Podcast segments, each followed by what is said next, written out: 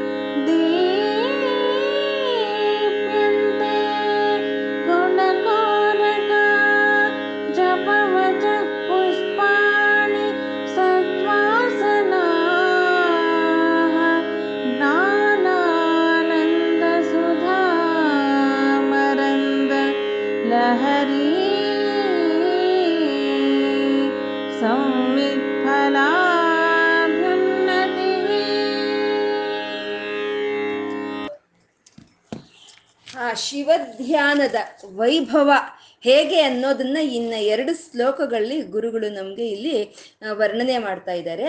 ಧ್ಯಾನ ಅಂತಂದ್ರೆ ನಮ್ಮ ಮನಸ್ಸು, ಆ ಪರಮಾತ್ಮನ ಪಾದದಡಿಯಲ್ಲೇ ನಿಲ್ಲಿಸೋ ಅಂತದನ್ನೇ ಧ್ಯಾನ ಅಂತ ಹೇಳ್ತಾರೆ. ಅಂದ್ರೆ ಈ ಧ್ಯಾನ ಏನು ಎಲ್ಲರಿಗೂ ಅಥವಾ ಮೊದಲಿನಿಂದನೇ ನಮಗೆ ಅದು ಸಾಧ್ಯ ಆಗುತ್ತೆ ಅಂದ್ರೆ ಆಗೋದಿಲ್ಲ. ಅದು ಏನಿದ್ರು ಒಂದು ಅಭ್ಯಾಸದಿಂದ ಸಾಧ್ಯ ಮಾಡ್ಕೋಬೇಕು. ಅಭ್ಯಾಸ. ಅಭ್ಯಾಸ ಅಭ್ಯಾಸ ಮಾಡ್ತಾ ನಮ್ಮ ಮನಸ್ಸು ಆ ಪರಮಶಿವನ ಪಾದಗಳ ಮೇಲೆ ಹೀರೋ ಹಾಗೆ ಮಾಡ್ಕೊಳ್ಳೋ ಅಂಥದ್ನೇ ಧ್ಯಾನ ಅಂತಾರೆ. ಯಾರಾದರೆ ಅಂಥ ಧ್ಯಾನವನ್ನು ಸಾಧನೆ ಮಾಡ್ತಾರೋ, ಯಾರಾದರೆ ಆ ರೀತಿ ಧ್ಯಾನಿಸ್ತಾ ಆ ಪರಮಾತ್ಮನ ಒಂದು ಪಾದಗಳ ಮೇಲೆ ಮನಸ್ಸನ್ನು ನಿಶ್ಚಲವಾಗಿ ಇಡೋದಕ್ಕೆ ಸಾಧ್ಯವಾಗುತ್ತೋ ಅಂಥವ್ರನ್ನ ಶಿವಯೋಗಿಗಳು ಅಂತ ಕಳಿ ಅಂತ ಕರೀತಾರೆ, ಶಿವಯೋಗಿಗಳು ಅಂತ. ಆ ಶಿವಯೋಗದಲ್ಲಿ ಮತ್ತೆ ಐದು ವಿಧವಾದ ಅಂಗಗಳು ಕೂಡಿ ಇರುತ್ತೆ. ಆ ಐದು ವಿಧವಾದ ಅಂಗಗಳು ಸೇರಿದ್ರೆ ಅದನ್ನ ಶಿವಯೋಗ ಅಂತ ಹೇಳ್ತಾರೆ. ಅದು ಆ ಪರಮಾತ್ಮನ ಮೇಲೆ ಜ್ಞಾನ, ಅಂದ್ರೆ ಶಿವಜ್ಞಾನ. ಮತ್ತೆ ಆ ಶಿವನ, ಶಿವಜ್ಞಾನ ಒಂದು. ಆ ಶಿವನ ಮೇಲೆ ಭಕ್ತಿ, ಪ್ರೀತಿ ಇನ್ನೋ, ಅಂತ ಇರೋ ಅಂತದ್ದು ಎರಡನೇದು. ಮೂರನೇದು ಧ್ಯಾನ. ನಾಲ್ಕನೇದು ಆ ಶಿವಾರ್ಚನೆ, ಅರ್ಚನೆ ಮಾಡೋ ಅಂಥದ್ದು. ಐದನೇದು ಶಿವವ್ರತ ಅಂತ.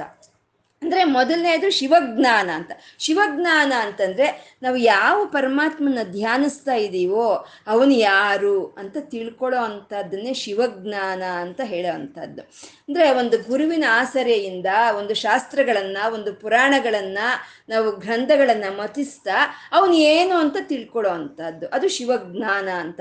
ಅವನು ಆ ಗುರುವಿನ ಆಸರೆಯದೊಂದಿಗೆ ನಮಗೆ ತಿಳಿಯುತ್ತೆ. ಸೃಷ್ಟಿ, ಸ್ಥಿತಿ, ಲಯ ಕಾರ್ಯಗಳಿಗೂ ಕಾರಣವಾಗಿರುವಂತ ಅವನು. ಅವನು ಜಾಗೃತ ಸ್ವಪ್ನ ಸುಷುಪ್ತಿಗಳಲ್ಲೂ ಸಾಕ್ಷೀಭೂತವಾಗಿರೋ ಅವನು. ಅವನು ಅಂತರ್ಬಹಿಷ್ಠರ್ತಿ ಸರ್ವಂ ನನ್ನ ಒಳಗೂ ಆಚೆ ಎಲ್ಲ ಕಡೆ ವ್ಯಾಪಕವಾಗಿರೋ ಅಂತ ಸರ್ವೇಶ್ವರನು, ಅವನು ಮಹೇಶ್ವರನು ಅನ್ನೋ ಒಂದು ಶಿವಜ್ಞಾನ ಬರುತ್ತೆ ನಮಗೆ, ಅದು ಶಿವಜ್ಞಾನ.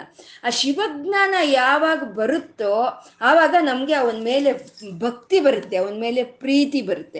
ಇವಾಗ ಎಂಥ ಅವರು ಅವ್ರ ವ್ಯಕ್ತಿತ್ವ ಎಂಥದ್ದು ಅಂತ ನಮ್ಗೆ ಅರ್ಥ ಆದರೆ ಅಲ್ವಾ ಅವ್ರ ಮೇಲೆ ಪ್ರೀತಿ ನಮಗೆ ಹುಟ್ಟೋದಾಗ್ಲಿ, ಅವ್ರ ಮೇಲೆ ಗೌರವ ಬರೋದಾಗ್ಲಿ. ಈ ಶಿವನ್ ಇಂಥ ಅವನು ಅಂತ ಒಂದು ಶಿವಜ್ಞಾನ ನಮಗೆ ಬಂದರೆ ಅವನ ಮೇಲೆ ಭಕ್ತಿ ಜಾಸ್ತಿ ಆಗುತ್ತೆ, ಅವನ ಮೇಲೆ ಪ್ರೀತಿ ಜಾಸ್ತಿ ಆಗುತ್ತೆ. ಆ ಶಿವಜ್ಞಾನದಿಂದ ಶಿವಭಕ್ತಿ, ಆ ಶಿವಜ್ಞಾನದಿಂದ ಶಿವಭಕ್ತಿ, ಆ ಎರಡರಿಂದ ಧ್ಯಾನ. ಶಿವಜ್ಞಾನದಿಂದ ಶಿವಭಕ್ತಿ, ಶಿವಜ್ಞಾನ ಮತ್ತು ಶಿವಭಕ್ತಿಯಿಂದ ಶಿವಧ್ಯಾನ, ಎರಡರಿಂದ ಧ್ಯಾನ ಮಾಡೋ ಅಂಥದ್ದು ಆ ಪರಮಾತ್ಮನನ್ನ ನಾವು ಹೃದಯದಲ್ಲೇ ಇಟ್ಕೊಂಡು ಅವನ ಮೇಲೆ ನಿರಂತರವಾಗಿ ಮನಸ್ಸಿಟ್ಟು ಧ್ಯಾನ ಮಾಡೋ ಅಂಥದ್ದು ಪ್ರೀತಿಯಿಂದ ಭಕ್ತಿಯಿಂದ ಅವನೇನು ಅಂತ ತಿಳ್ಕೊಂಡು ಮಾಡೋ ಅಂಥದ್ದು ಅದು ಧ್ಯಾನ ಅಂತ. ಮತ್ತೆ ಈ ಮೂರರಿಂದ ಶಿವಭಕ್ತಿ, ಶಿವಜ್ಞಾನ, ಶಿವಭಕ್ತಿ, ಶಿವಧ್ಯಾನ ಈ ಮೂರನ್ನು ಸೇರಿಸ್ಕೊಂಡು ಮಾಡೋ ಅಂಥದ್ದು ಶಿವಾರ್ಚನೆ ಅಂತ. ಶಿವಾರ್ಚನೆ ಅಂತಂದ್ರೆ ಅವನ ಪೂಜೆ, ಪುನಸ್ಕಾರಗಳು, ಅವನ ಅಭಿಷೇಕಗಳು, ಅವನಿಗೆ ಅರ್ಚನೆ ಮಾಡೋ ಅಂಥದ್ದು ಇವೆಲ್ಲ ಸೇರಿ ಶಿವಾರ್ಚನೆ ಅಂತ ಹೇಳ್ತಾರೆ. ಅದನ್ನ ಈ ಮೂರಿಂದ ಸೇರಿ ಆ ನಾಲ್ಕನೇದು ಮಾಡೋ ಅಂಥದ್ದು. ಮತ್ತೆ ಆ ನಾಲ್ಕನ್ನು ಸೇರಿದ್ರೆ ಆಗೋ ಅಂಥದ್ದು ಶಿವವ್ರತ ಅಂತ ಹೇಳ್ತಾರೆ. ಅಂದ್ರೆ ಪರಮಾತ್ಮನ ಜ್ಞಾನ, ಮತ್ತೆ ಅವನ ಮೇಲೆ ಭಕ್ತಿ, ಪ್ರೀತಿ, ಮತ್ತೆ ಧ್ಯಾನ, ಮತ್ತೆ ಅವನ ಅರ್ಚನೆ ಮಾಡೋ ಅಂಥದ್ದು ಇವೆಲ್ಲ ಸೇರಿದ್ರೆ ಅದೇ ಶಿವವ್ರತ ಅಂತ ಹೇಳ್ತಾರೆ. ಇವೈದು ಶ್- ಸೇರಿದ್ರೆ ಇದನ್ನ ಶಿವವ್ರತ, ಶಿವಯೋಗ ಅಂತ ಹೇಳೋ ಅಂಥದ್ದು ಶಿವವ್ರತ ಅಂತಂದ್ರೆ ನಿಯಮಬದ್ಧವಾಗಿ ಒಂದು ಕ, ಒಂದು ನಮಗ್ ನಾವೇ ಒಂದು ನಿಬಂಧನೆಗಳನ್ನು ಹಾಕ್ಕೊಂಡು ತಪ್ಪದಲ್ಲೇ ಅದನ್ನ ಅದೇ ರೀತಿ ಆಚರಿಸ್ಕೊಂಡು ಹೋಗೋ ಅಂಥದ್ದನ್ನೇ ಶಿವವ್ರತ ಅಂತ ಹೇಳ್ತಾರೆ. ಯಾವ, ಯಾವಾಗಲೂ ಒಂದು ಪುಷ್ಕರಕ್ಕೊಂದ್ಸಲಿ ನಾವು ಒಂದು ಪೂಜೆ ಮಾಡಿ ಪುಷ್ಕರಕ್ಕೊಂದ್ಸಲಿ ಒಂದು ನಮಸ್ಕಾರ ಮಾಡಿಬಿಟ್ಟು ನಾನು ಶಿವಯೋಗಿ ಅಂತಂದ್ರೆ ಆಗೋದಿಲ್ಲ. ಅದು ನಿಯಮಬದ್ಧವಾಗಿ ನಿಯಮಬದ್ಧವಾಗಿ ವ್ರತ, ಒಂದು ವ್ರತವಾಗಿ ಮಾಡೋ ಅಂಥದ್ನೇ ಶಿವವ್ರತ ಅಂತ ಹೇಳ್ತಾರೆ. ಈ ಶಿವವ್ರತದಲ್ಲಿ ಧ್ಯಾನವೇ ಮುಖ್ಯ. ಅಂದ್ರೆ ಅದಕ್ಕೆ ನೋಡಿ, ಮೊದಲನೇ ಎರಡು ಶಿವಜ್ಞಾನ ಹೇಳಿದ್ರು, ಶಿವಪ್ರೀತಿ, ಭಕ್ತಿ ಹೇಳಿದ್ರು, ಆಮೇಲೆ ಶಿವಧ್ಯಾನ ಹೇಳಿದ್ರು ಅಂದ್ರೆ ಮಧ್ಯ. ಮತ್ತೆ ಕೆಳಗೆ ಎರಡು, ಯಾವೆರಡಕ್ಕೂ, ಇವೆರಡಕ್ಕೂ ಮಧ್ಯದಲ್ಲಿ ಧ್ಯಾನ ಇದೆ ಅಂತಂದ್ರೆ ಅದಕ್ಕೆಲ್ಲಕ್ಕೂ ಧ್ಯಾನವೇ ಆಧಾರವಾಗಿದೆ ಅಂತ. ಅಂದ್ರೆ ಧ್ಯಾನ ಮಾಡ್ತೀನಿ, ಇದೆಲ್ಲ ಬಿಟ್ಬಿಡ್ತೀನಿ ಅಂತ ಹೇಳೋದಲ್ಲ. ಆ ಧ್ಯಾನವನ್ನು ಸೇರಿಸ್ತಾ ಈ ಶಿವಜ್ಞಾನವನ್ನು ತಿಳ್ಕೊಳ್ಳೋದು, ಶಿವನ್ ಮೀದ ಪ್ರೀತಿ ಇರೋ ಅಂಥದ್ದು, ಮತ್ತೆ ಅವನು ಧ್ಯಾನ ಮಾಡೋ ಅಂಥದ್ದು, ಅವನ ಅರ್ಚನೆ ಮಾಡೋ ಅಂಥದ್ದು. ಇದನ್ನ ತಪ್ಪದಲ್ಲೇ ಒಂದು ನಿಯಮಬದ್ಧವಾಗಿ ಮಾಡ್ಕೊಂಡು ಬರೋ ಅಂಥದ್ನೇ ಶಿವವ್ರತ ಅಂತ ಹೇಳ್ತಾರೆ. ಹಾಗೆ ಮಾಡೋರ್ನ ಶಿವಯೋಗಿಗಳು ಅಂತ ಹೇಳ್ತಾರೆ. ಅಂದ್ರೆ ಈ ಎಲ್ಲ ಇದರಲ್ಲೂ ಧ್ಯಾನವೇ ಮುಖ್ಯ ಅಂತ ಹೇಳುವಂಥದ್ದು ಅಂಥ ಧ್ಯಾನ ಅಂಥ ಧ್ಯಾನ ನಮಗೆ ಬಂದಾಗ ಅದು ಯಾವ ರೀತಿ ಪರಿಣಾಮವನ್ನು ಬೀರುತ್ತೆ ಅನ್ನೋದನ್ನ ಈ ಶ್ಲೋಕದಲ್ಲಿ ಗುರುಗಳು ಹೇಳ್ತಾ ಇದ್ದಾರೆ. ಒಂದು ಉದ್ಯಾನವನಕ್ಕೆ ವಸಂತ ಕಾಲ ಬಂದಾಗ ಹೇಗಿರುತ್ತೆ ಆ ಉದ್ಯಾನವನ? ವಸಂತ ಕಾಲ ಅಂತಂದ್ರೆ ಮೊದಲನೇ ಎರಡು ತಿಂಗಳನ್ನ ಚೈತ್ರ ವೈಶಾಖ ಮಾಸಗಳನ್ನ ವಸಂತ ಕಾಲ ಅಂತ ಹೇಳ್ತಾರೆ, ವಸಂತ ಮಾಸ ಅಂತ ಹೇಳ್ತಾರೆ. ಈ ತಿಂಗಳಲ್ಲಿ ಹನ್ನೆರಡು ತಿಂಗಳಿದ್ರೆ ಹನ್ನೆರಡು ತಿಂಗಳಿಗೂ ಆರು ಋತುಗಳನ್ನ ಹೇಳ್ತಾರೆ. ಒಂದ್ ಎರಡೆರಡು ಮಾಸಗಳಿಗೂ ಒಂದೊಂದು ಋತು ಅಂತ. ಮೊದಲನೇ ಎರಡು ಚೈತ್ರ ವೈಶಾಖ ಮಾಸಗಳನ್ನ ವಸಂತ ಕಾಲ ಅಂತ ಹೇಳ್ತಾರೆ. ವಸಂತ ಮಾಸ ಅಂತ ಹೇಳ್ತಾರೆ. ಅದಕ್ಕೆ ಹಿಂದೆ ಬರೋ ಅಂತದ್ದು ಶಿಶಿರ ಋತುವು. ಆ ಶಿಶಿರ ಋತು ಅಂದ್ರೆ ಅದು ಚಳಿಗಾಲ ಅದು. ಆ ಚಳಿಗಾಲದಲ್ಲಿ ಏನಾಗುತ್ತೆ, ಈ ವೃಕ್ಷಗಳ ಮೇಲೆ ಇರೋ ಅಂಥ ಗಿಡ ಈ ಎಲೆಗಳೆಲ್ಲ ಉದುರೋಗುತ್ತೆ. ವೃಕ್ಷದ ಮೇಲೆ ಇಲ್ಲ ಎಲ್ಲ ವೃಕ್ಷದ ಮೇಲೆ ಇರೋ ಅಂಥ ಎಲೆಗಳೆಲ್ಲ ಉದುರೋಗುತ್ತೆ. ಎಲೆ ಉದುರೋ ಕಾಲ ಅಂತ ನಾವು ಹೇಳ್ತೀವಿ ಅದು. ಅಂದ್ರೆ ಯಾಕೆ ಆ ರೀತಿ, ಆ ಆ ರು- ಶಿಶಿರ ಕಾಲದಲ್ಲಿ, ಆ ಶಿಶಿರ ಋತುವಿನಲ್ಲೇ ಆ ಎಲ್ಲ ವೃಕ್ಷಗಳ ಮೇಲೆ ಇರೋ ಅಂಥ ಎಲೆಗಳು ಯಾಕೆ ಉದುರೋಗುತ್ತೆ ಅಂತಂದ್ರೆ, ಅದು ಈ ಪ್ರಕೃ, ಈ ವಾತಾವರಣದಲ್ಲಿ ನೀರಿನ ಅಂಶ ಕಮ್ಮಿ ಇರುತ್ತೆ. ಅವಾಗ ಚಳಿಗಾಲದಲ್ಲಿ ಆ ನೀರಿನ ಅಂಶ ಕಮ್ಮಿ ಇರುತ್ತೆ. ಈ ಎಲೆಗಳು ಯಾವಾಗಲೂ ನೀರನ್ನ ಅದು ಕನ್ಸ್ಯೂಮ್ ಮಾಡ್ಕೊಳ್ಳೋದು ಜಾಸ್ತಿ, ನೀರನ್ನು ಆವಿ ಮಾಡಾಕ್ತಾ ಇರುತ್ತೆ ಎಲೆಗಳು ಯಾವಾಗಲೂ. ಆವಾಗ ಆ ಸಮಯದಲ್ಲಿ ನೀರಿನ ಕೊರತೆ ಇದೆ ಅಲ್ವಾ? ಹಾಗಾಗಿ ಆ ನೀರ, ನೀರಿನ ಕೊರತೆಯನ್ನು ನಿಭಾಯಿಸೋದಕ್ಕೋಸ್ಕರ, ಆ ಸಮತೋಲನವನ್ನು ಕಾಪಾಡ್ಕೊಳ್ಳೋದಕ್ಕೋಸ್ಕರ ಪ್ರಕೃತಿ ಹೂಡಿರೋ ಅಂತ ಒಂದು ಅದು ಒಂದು ಪ್ರಣಾಳಿಕೆ ಅಂತ ಹೇಳ್ಬೋದು. ಆ ನೀರು ಕಮ್ಮಿ ಇರುವಂತ ಸಮಯದಲ್ಲಿ ಆ ಎಲೆಗಳನ್ನೆಲ್ಲ ಉದುರಿಸ್ಬಿಡುತ್ತೆ. ಎಲೆಗಳನ್ನೆಲ್ಲ ಉದುರಿಸ್ಬಿಡುತ್ತೆ ಅದು. ಇವಾಗ ನಾವು ನಮಗೆ ಒಂದು ನೀರಿನ ಒಂದು ಅಭಾವ ಇದ್ದಾಗ ನಾವೇನು ಮಾಡ್ತೀವಿ? ತರಕಾರಿ ತೊಳೆದಿದ್ ನೀರು, ಅಕ್ಕಿ ತೊಳೆದಿದ್ ನೀರು, ಮತ್ತೊಂದು ಇನ್ನೊಂದು ತಗೊಂಡೋಗಿ ಗಿಡಗಳಿಗಾಗಿ ನಾವು ಆ ನೀರಿನ ಒಂದು ಖರ್ಚನ್ನು ಕಮ್ಮಿ ಮಾಡ್ಕೊಳ್ತೀವಲ್ಲ ಆ ರೀತಿ ಆ ಚಳಿಗಾಲದಲ್ಲಿ ಆ ನೀರಿನ ಅಂಶ ಕಮ್ಮಿ ಇರೋದಕ್ಕೋಸ್ಕರ ಆ ಪ್ರಕೃತಿ ಆ ರೀತಿ ಪ್ರಣಾಳಿಕೆಯನ್ನ ಹೊಂದಿ ಆ ಎಲೆಗಳನ್ನೆಲ್ಲ ಉದುರಿಸೋ ಅಂತ ಒಂದು ಕಾರ್ಯಕ್ರಮವನ್ನು ಇಟ್ಕೊಳ್ಳುತ್ತೆ. ಎಲ್ಲ ಎಲೆಗಳು ಉದುರು ಹೋಗ್ಬಿಡುತ್ತೆ. ಅಂದ್ರೆ ನಮಗೆ ಆ ಪರಮಾತ್ಮನ ಒಂದು ಅನುಭವಕ್ಕೆ ತಂದ್ಕೋಬೇಕು. ಆ ಪರತತ್ವವನ್ನ ನಾವು ಒಂದು ಒಂದು ಅನುಭವ ನಮ್ಗೆ ಆಗ್ಬೇಕು ಅಂತಂದ್ರೆ ಇಂಥ ಸಣ್ಣ ಸಣ್ಣ ವಿಷಯಗಳೇ ಸಾಕು ನಮಗೆ ಮನಸ್ಸು ಹತ್ಕೊಳ್ಳೋಗಾಗುತ್ತೆ ಇವಾಗ ಒಂದು ನಮ್ಮ ಈ ಈ ಸಿಟಿನಲ್ಲಿ ಈ ಬೆಂಗಳೂರು ಸಿಟಿನಲ್ಲಿ ಒಂದು ಎಲೆಕ್ಟ್ರಿಸಿಟಿ ಕೊರತೆ ಇದೆ ಅಂತ ಇಟ್ಕೊಳ್ಳಿ. ಎಲೆಕ್ಟ್ರಿಸಿಟಿ ಕೊರತೆ ಇದೆ. ಆವಾಗ ಅವ್ರು ಏನು ಮಾಡ್ತಾರೆ? ಎಲ್ಲ ಒಂದು ಕಡೆ ಮೈನ್ ಮೈನ್ ಸ್ವಿಚ್ ಆಫ್ ಮಾಡ್ತಾರೆ. ಮೈನ್ ಸ್ವಿಚ್ ಆಫ್ ಮಾಡಿದಾಗ ಎಲ್ಲ ಸಿಟಿ ಎಲ್ಲ ಪವರ್ ಕಟ್ ಆಗಿಬಿಡುತ್ತೆ. ಅಂದರೆ ಸ್ವಿಚ್ ಆನ್ ಮಾಡಿದಾಗ ಪವರ್ ಬರುತ್ತೆ. ಸ್ವಿಚ್ ಆಫ್ ಮಾಡಿದಾಗ ಪವರ್ ಕಟ್ ಬರುತ್ತೆ. ಅಂದ್ರೆ ಯಾರೋ ಒಬ್ರಲ್ಲಿ ಸ್ವಿಚ್ ಆನ್ ಅಂಡ್ ಆಫ್ ಮಾಡ್ತಾ ಇದ್ದಾರೆ ಅಂತ ಅಲ್ವಾ ಹಾಗೆ ಈ ನೀರಿನ ಅಭಾವ ಕಮ್ಮಿ ಇದ್ದಾಗ, ಆ ಎಲೆಗಳನ್ನೆಲ್ಲ ಉದುರಿಸಿ, ಆ ಸಮತೋಲನೆಯನ್ನು ಕಾಪಾಡ್ತಾ ಇರುವಂತ ಚೈತನ್ಯವೇ ಅದು ಪರಮಶಿವನ ಚೈತನ್ಯ. ಅಂತ ನಾವು ಮನ ಮನಸ್ಸಿಗೆ ಮನಗೆ ನಾವು ತಿಳ್ಕೊಬೇಕಾಗಿರುತ್ತೆ. ಮತ್ತೆ ಉದುರೋಯ್ತು. ನೀರಿನ ಅಭಾವ ಇದೆ ಅಂತ ನೀರೆಲ್ಲ ಉದುರೋ ಎಲೆ ಎಲ್ಲ ಉದುರೋಯ್ತು. ಮತ್ತೆ ಹಾಗೆ ಇದೆಯಾ ಅಂತಂದ್ರೆ ವಸಂತ ಕಾಲ ಬರೋ ಅಷ್ಟೊತ್ತಿಗೆ ಎಲ್ಲ ಚಿಗುರುತ್ತೆ.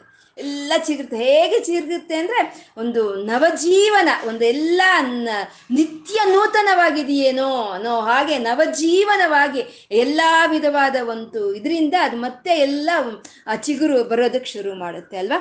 ಹಾಗೆ ನಮ್ಮ ಜೀವನದಲ್ಲೂ ಅಷ್ಟೇ ಕಷ್ಟ, ಸುಖಗಳು. ಕಷ್ಟ ಬಂತು ಅಂತಂದ್ರೆ ಯಾವುದೋ ಒಂದನ್ನ ಸಮತೋಲನೆಗಾಗಿ ಆ ಕಷ್ಟ ನಮಗ್ ಬರುತ್ತೆ.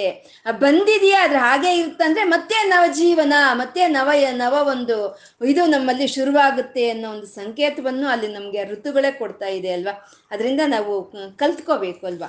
ಹಾಗೆ ಈ ಶಿಶಿರ ಋತುವಿನಲ್ಲಿ ಎಲ್ಲ ಉದುರೋಗ್ತಾ ಎಲೆಗಳೆಲ್ಲ ಉದುರೋದ್ರೆ ಮತ್ತೆ ವಸಂತ ಕಾಲದಲ್ಲಿ ಎಲ್ಲ ಚಿಗುರು ಬರುತ್ತೆ. ಎಲ್ಲ ಚಿಗುರು ಬಂದು ಮತ್ತೆ ಅದಕ್ಕೆ ಒಂದು ಬಳ್ಳಿಗಳು ಬಂದು, ಅದಕ್ಕೊಂದು ಮೊಗ್ಗು ಬಂದು, ಅದಕ್ಕೆ ಪುಷ್ಪ ಬಂದು, ಅದರಲ್ಲಿ ಒಂದು ಮಕರಂದ ಉತ್ಪನ್ನವಾಗಿ ಮತ್ತೆ ಅದರಲ್ಲಿ ಫಲಗಳು ಬೀಳುತ್ತೆ. ಒಂದು ಹಣ್ಣು, ಕಾಯಿ ಅಂತ ಎಲ್ಲ ಬಿಡುತ್ತೆ ಅದು ಆ ವಸಂತ ಮಾಸದಲ್ಲಿ. ಆವಾಗ ನಾವು ಒಂದು ಉದ್ಯಾನವನದೊಳಕ್ಕೆ ಹೋದ್ರೆ ಅದು ಹೇಗೆ ಕಾಣಿಸುತ್ತೆ? ಹೊಸ ಚಿಗುರು. ಹೊಸ ಹೊಸ ಹೊಸ ಹೂವುಗಳು, ಹೊಸ ಹೊಸ ಹಣ್ಣು, ಹೊಸ ಹೊಸ ಹೂವು ಹೂವು ಹೇಗಿರುತ್ತೆ? ಮೈಯೆಲ್ಲ ಒಂದು ಪುಲಕವಾಗುತ್ತೆ ಅದನ್ನ ನೋಡಿದ್ರೆ ಅಲ್ವಾ? ಮತ್ತೆ ಅಷ್ಟೊಂದು ಗಮ, ಒಂದು ಪರಿಮಳ ಅನ್ನೋದು ಅಲ್ಲಿ ಇರುತ್ತೆ ಅಲ್ವಾ?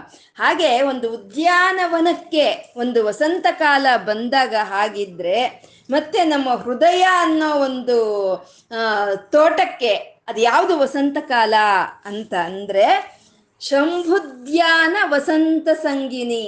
ಅಂತ ಇದ್ದಾರೆ. ಅಂದ್ರೆ ಆ ತೋಟಕ್ಕೆ ವಸಂತ ಕಾಲ ಅದು ಋತುವಿನ ರಾಜನಾದ ವಸಂತ ಕಾಲ ಬರುತ್ತಲ್ಲ, ಹಾಗೆ ಶಂಭುದ್ಯಾನ ವಸಂತ ಸಂಗಿನಿ ಹೃದಾರಾಮೆ, ಹೃದ ಅಂದ್ರೆ ಹೃದಯ, ರಾಮೆ ಅಂದ್ರೆ ಆರಾಮ ಅಂದ್ರೆ ತೋಟ. ಈ ಹೃದಯ ಅನ್ನೋ ತೋಟದಲ್ಲಿ ಆ ಶಂಭುವಿನ ಧ್ಯಾನ ಮಾಡಿದಾಗ ಆವಾಗ ವಸಂತ ಕಾಲ ಬರುತ್ತಂತೆ. ಎಂಥ ಭಾವನೆ ಅಲ್ವಾ? ಈ ನಾವು ಯಾವಾಗ ಧ್ಯಾನಿಸ್ತಾ ಇರ್ತೀವೋ, ಆವಾಗಲೇ ನಮಗೆ ಆ ವಸಂತ ಕಾಲ ಬರುತ್ತೆ, ಆ ಆನಂದ ಸಿಕ್ಕುತ್ತೆ ಅನ್ನೋದನ್ನ ಗುರುಗಳು ಈ ಶ್ಲೋಕದಲ್ಲಿ ಹೇಳ್ತಾ ಇದ್ದಾರೆ. ಶಂಭುಧ್ಯಾನ ವಸಂತ ಸಂಗಿನಿ ಹೃದಾರಾಮೆ. ಆ ಹೃದಯ ಅನ್ನೋ ಒಂದು ತೋಟದಲ್ಲಿ ಆ ಶಂಭುವಿನ ಧ್ಯಾನವೇ ಒಂದು ವಸಂತ ಕಾಲ ಬಂದಾಗ ಬರುತ್ತಂತೆ. ವಸಂತ ಕಾಲ ಬಂದಾಗ ಏನಾಗುತ್ತೆ? ಅಗ ಜೀರ್ಣಚ್ಛದಾಹ.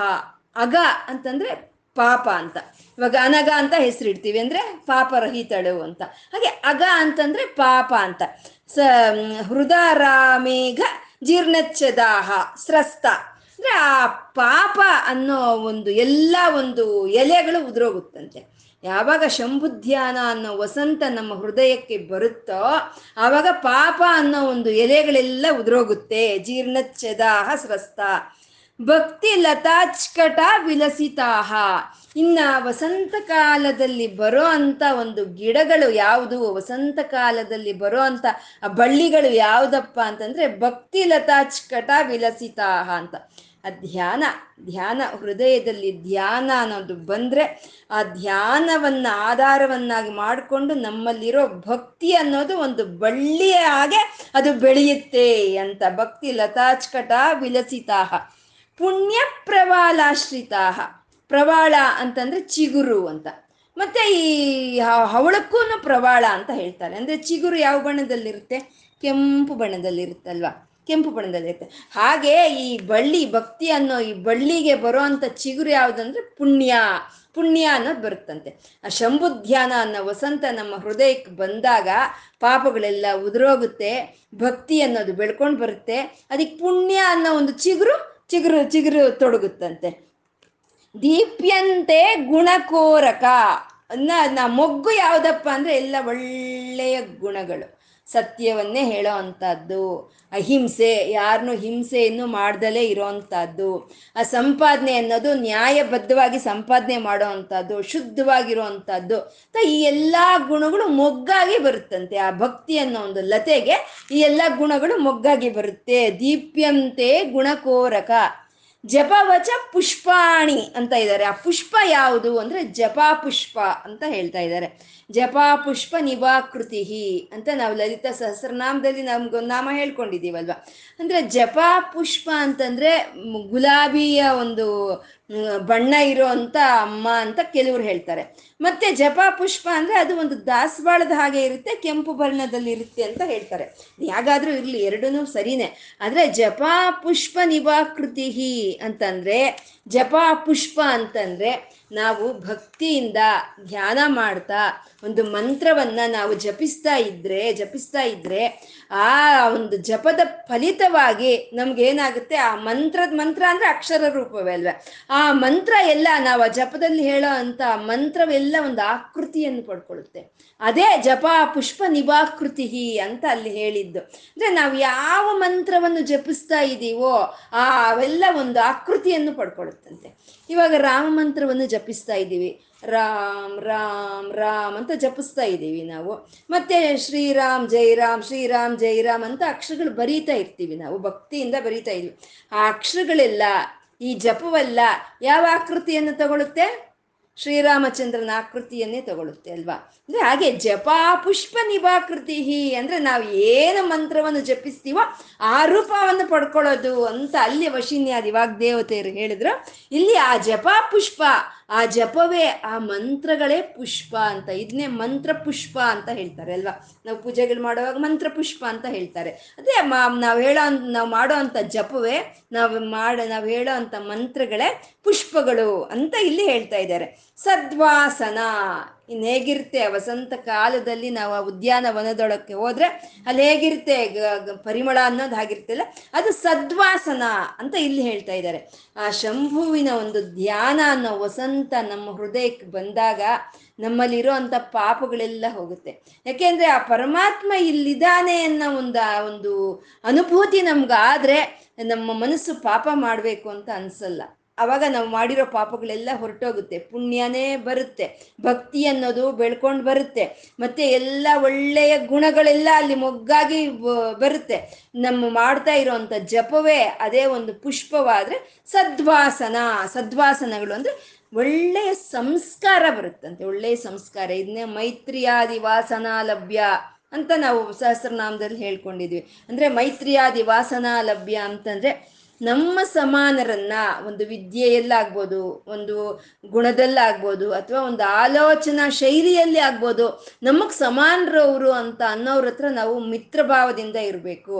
ನಮ್ಗಿಂತ ಯಾರು ಕಮ್ಮಿ ಇರ್ತಾರೋ ಅಂಥವ್ರನ್ನ ನೋಡಿ ನಾವು ಕರುಣೆ ತೋರಿಸುವಂಥದ್ದು ನಮಗಿಂತ ಇನ್ನೂ ಜಾಸ್ತಿ ಒಂದು ಒಂದು ಯಾವುದಾದ್ರೂ ಒಂದು ರಂಗದಲ್ಲಿ ನಮ್ಗಿಂತ ಜಾಸ್ತಿ ಸಾಧನೆ ಮಾಡಿರೋರು ಅಥವಾ ನಮ್ಗಿಂತ ವಿದ್ಯಾವಂತರು, ನಮ್ಗಿಂತ ನೋಡೋಕ್ ಚೆನ್ನಾಗಿರೋರು, ನಮ್ಗಿಂತ ಆಸ್ತಿ ಪಾಸ್ತಿ ಇರೋ ಅಂಥವ್ರಿದ್ರೆ ಅವ್ರು ನೋಡಿ ಕೊಡ್, ಹೊಟ್ಟೆ ಕೀಚ್ ಪಡೋದಲ್ಲ.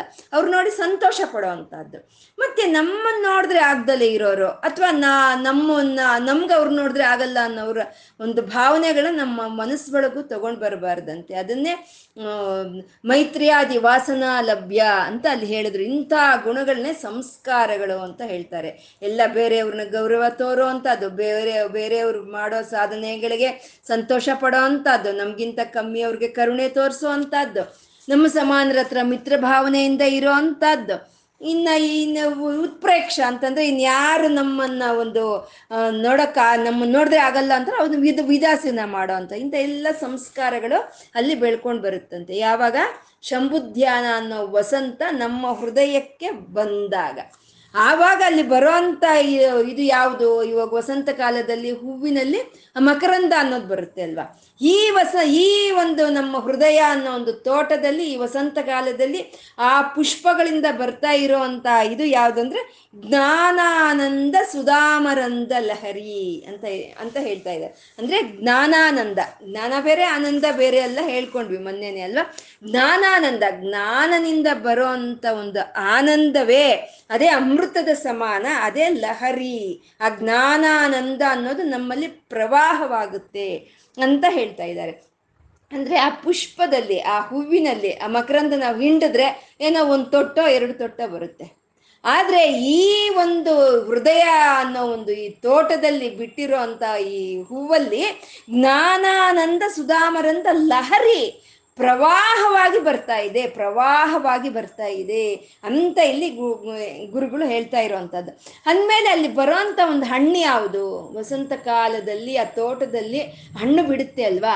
ಹಾಗೆ ಈ ಹೃದಯ ತೋಟದಲ್ಲಿ ಆ ಶಂಭುದ್ಯಾನ ಅನ್ನೋ ವಸಂತ ಬಂದಾಗ ಇಲ್ಲಿ ಬಿಡೋ ಒಂದು ಹಣ್ಣು ಯಾವುದಪ್ಪ ಅಂತಂದ್ರೆ ಸಂವಿತ್ ಫಲಾಭ್ಯುನ್ನತಿ ಅಂತ ಇದ್ದಾರೆ. ಸಂವಿತ್ ಫಲ ಅಂತಂದ್ರೆ ಜ್ಞಾನ ಅಂದ್ರೆ ಬ್ರಹ್ಮಜ್ಞಾನ ಬ್ರಹ್ಮಜ್ಞಾನ ಅಂತ. ಬ್ರಹ್ಮಜ್ಞಾನ ಫಲ ಅಭ್ಯುನ್ನತಿ ಅಂತಂದ್ರೆ ಒಳ್ಳೆಯ ಸಂಪೂರ್ಣವಾಗಿ ಅಭಿವೃದ್ಧಿ ಹೊಂದಿ ಬರೋವಂಥದ್ದು ಅಂತದ್ದು ಬ್ರ ಒಂದು ಅಂದ್ರೆ ಧ್ಯಾನದಿಂದ ನಮಗೆ ಆ ಬ್ರಹ್ಮಜ್ಞಾನ ತಿಳಿಯುತ್ತೆ ಅನ್ನೋದನ್ನ ಇಲ್ಲಿ ಗುರುಗಳು ಹೇಳ್ತಾ ಇದ್ದಾರೆ. ಹಾಗೆ ಧ್ಯಾನ, ಆ ಧ್ಯಾನ ಅನ್ನೋ ಒಂದು ಒಂದು ಇದು ನಮ್ಮಲ್ಲಿ ಬಂದಾಗ, ನಮ್ಮ ಹೃದಯ ಅನ್ನೋ ಒಂದು ತೋಟದಲ್ಲಿ ಬಂದಾಗ ನಮ್ಗೆ ಅದೇ ವಸಂತ ಕಾಲ. ವಸಂತ ಕಾಲ ಎರಡು ತಿಂಗಳೇ ಇರುತ್ತೆ. ಆದರೆ ಇದು ನಿರಂತರ ಇರುತ್ತೆ. ಇದಕ್ಕೆ ಎರಡು ತಿಂಗಳು ಅನ್ನೋದಿಲ್ಲ. ಸದಾ ನಾವು ಯಾವಾಗ ಧ್ಯಾನಿಸ್ತಾ ಇರ್ತೀವೋ ಆವಾಗೆಲ್ಲ ನಮಗೆ ವಸಂತ ಕಾಲವೇ. ಆವಾಗೆಲ್ಲ ನಮಗೆ ಪಾಪಗಳಿಂದ ವಿಮುಕ್ತಿ ಸಿಕ್ಕುತ್ತೆ. ಪುಣ್ಯ ಬರುತ್ತೆ. ಭಕ್ತಿ ಅನ್ನೋದು ವೃದ್ಧಿಯಾಗಿ ಬರುತ್ತೆ. ಅದಕ್ಕೆ ಒಳ್ಳೆಯ ಗುಣಗಳು ಅನ್ನೋ ಒಂದು ಮೊಗ್ಗು ಬರುತ್ತೆ. ಮತ್ತೆ ಒಂದು ಜ್ಞಾನಾನಂದ ಮಕರಂದಗಳಲ್ಲಿ ಸಿಕ್ಕುತ್ತೆ, ಒಳ್ಳೆ ಸಂಸ್ಕಾರಗಳು ಸಿಕ್ಕುತ್ತೆ. ಅಂತ ಒಂದು ಒಂದು ಧ್ಯಾನದಿಂದ ಒಂದು ಬ್ರಹ್ಮ ಜ್ಞಾನ ಅನ್ನೋದು ನಮಗೆ ಸಿಕ್ಕುತ್ತೆ ಅಂತ ಆ ಧ್ಯಾನದಿಂದ ಬರೋ ಅಂತ ಒಂದು ಫಲಿತವನ್ನ ಇಲ್ಲಿ ಗುರುಗಳು ನಮ್ಗೆ ಇಲ್ಲಿ ತೋರಿಸ್ತಾ ಇದ್ದಾರೆ. ಅದಕ್ಕೆ ಆ ಸದ್ವಾಸನೆಗಳು, ಆ ಸಂಸ್ಕಾರ ಅನ್ನೋದು ಬರಬೇಕು ಅಂತಂದ್ರೆ ನಾವು ನಮ್ಮ ಮಕ್ಕಳಿಗೆ, ನಮ್ಮ ಮನೆಯ ಮಕ್ಕಳಿಗೆ ಚಿಕ್ಕ ಹುಡುಗರಿದ್ದಾಗಿಂದಾನು ಅವ್ರಿಗೆ ಭಕ್ತಿ ಅನ್ನೋದನ್ನ ನಾವು ಹೇಳ್ಕೊಡ್ಬೇಕು. ಪರಮಾತ್ಮನ ಮೇಲೆ ಪ್ರೀತಿ ಅನ್ನೋದು ನಾವು ಹೇಳ್ಕೊಡ್ಬೇಕು. ಯಾವಾಗಲೂ ಸ ಒಳ್ಳೆಯ ಸಂಸ್ಕಾರಗಳು ಅನ್ನೋದು, ಒಳ್ಳೆಯ ಗುಣಗಳು ಅಂದ್ರೆ ನಾವು ಕೂತ್ಕೊಂಡು ಪಾಠ ಹೇಳಿದ್ರೆ ಬರೋದಲ್ಲ ಅದು.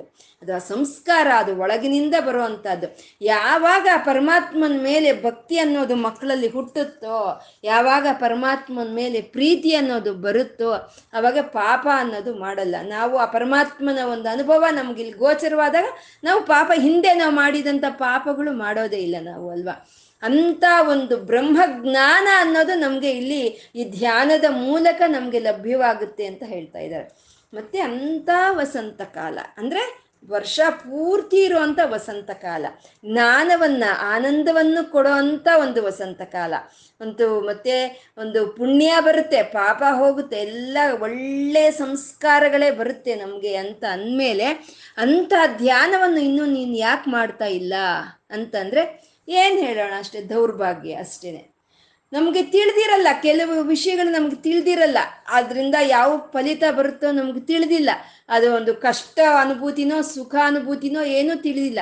ಆದರೂ ನಾವು ಅದಕ್ಕಾಗಿ ಶ್ರಮ ಪಡ್ತೀವಿ. ಅದಕ್ಕಾಗಿ ನೂರು ನೂರು ಪರ್ಸೆಂಟ್ ನಾವು ಎಫರ್ಟಲ್ಲಿ ಹಾಕ್ತೀವಿ. ಆದರೆ ಈ ಶಂಭುಧ್ಯಾನದಿಂದ ಇವೆಲ್ಲ ಸಿಕ್ಕುತ್ತೆ. ಜ್ಞಾನ ಬರುತ್ತೆ, ಆನಂದ ಬರುತ್ತೆ, ಪುಣ್ಯ ಬರುತ್ತೆ, ಪಾಪ ಹೋಗುತ್ತೆ.